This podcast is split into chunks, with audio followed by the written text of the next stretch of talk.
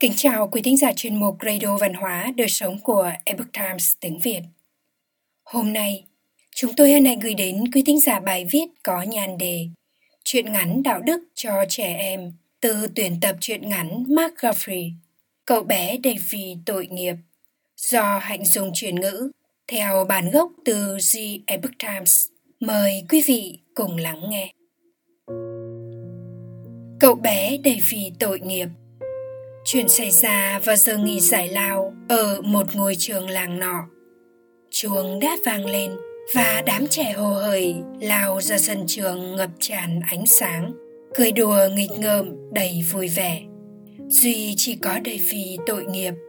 Cậu là người bước ra cuối cùng, chậm chạp và cũng chẳng nở nụ cười. Cậu đang cảm thấy khổ não và những ngọn nắng tươi tắn vàng rộm ấy cũng không đủ làm cậu cảm thấy nhẹ nhõm hơn. Cậu bước qua sân trường và ngồi xuống hòn đá cạnh cây sồi cổ thụ. Một chú chim non trên cành cây cao nhất đã cất tiếng hót để có thể khiến cậu mỉm cười. Nhưng Davy không nhận ra điều đó. Cậu đang nhớ về những lời miệt thị cho bộ quần áo rách rưới cậu đang mang những giọt nước mắt tràn ra nơi khóe mắt của cậu, chảy ướt đôi gò má. David tội nghiệp không có cha. Mẹ của cậu đã phải làm việc cực nhọc để cậu có thể được đến trường. Tối hôm đó, cậu về nhà trên con đường băng qua những cánh đồng và qua cả những khu rừng. Cậu vẫn cảm thấy thật buồn. Davy không hề muốn làm mẹ cậu phiền lòng, nên cậu cứ nấn ná dưới những cành cây.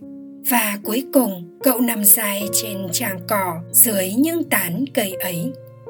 Và lúc này cô giáo của cậu đi ngang qua. Cô đã nhìn ra ai kia nên cô đứng lại và ôn tồn hỏi Có chuyện gì vậy Davy? Cậu không nói gì nhưng nước mắt cậu đã trực trào ra rồi em không nói với cô ư. Có thể cô giúp em được đấy.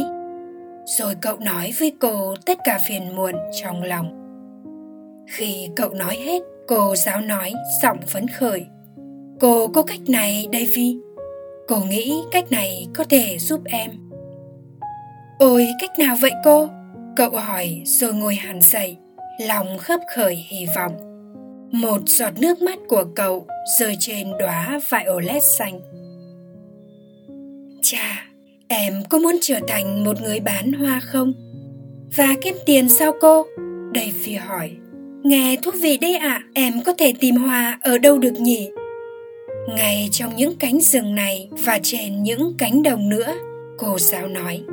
Đây là những bông violet màu xanh dưới dòng suối kia là những bông màu trắng và dọc những tảng đá kia là những khóm giường xỉ và rêu hãy mang tất cả chúng đến nhà cô và cô sẽ giúp em bó chúng lại. Và thế là ngày qua ngày Davy dạo trong rừng, tìm những bông hoa đẹp nhất, những khóm giường xì và rêu thành nhã nhất. Sau đó, cô giáo sẽ giúp cậu bó chúng lại còn cậu thì mang những bó hoa đến thành phố gần đó để bán. Cậu sớm kiếm được đủ tiền để mua quần áo mới.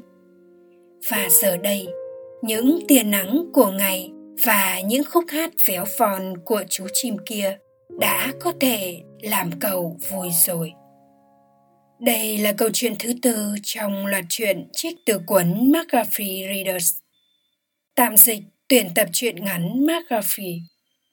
Với loại truyện này, Chúng tôi sẽ đăng tải lại một số câu chuyện đạo đức hay nhất trong tập sách giáo khoa kinh điển những năm 1800, với ước tính khoảng 122 triệu bản bán ra tính đến năm 1960. Đây là đầu sách có số lượng phân phối cao nhất trên thế giới, bên cạnh Kinh Thánh và từ điển Webster.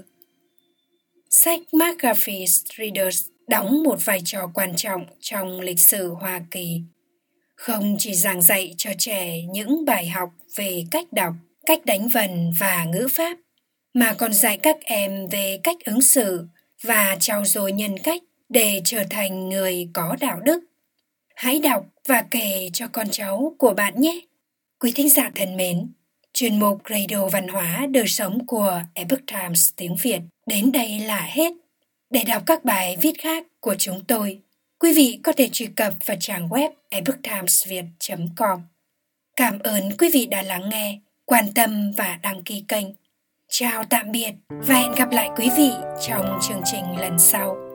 Kính chúc mọi điều bình an và tốt lành đến quý vị cùng người thân.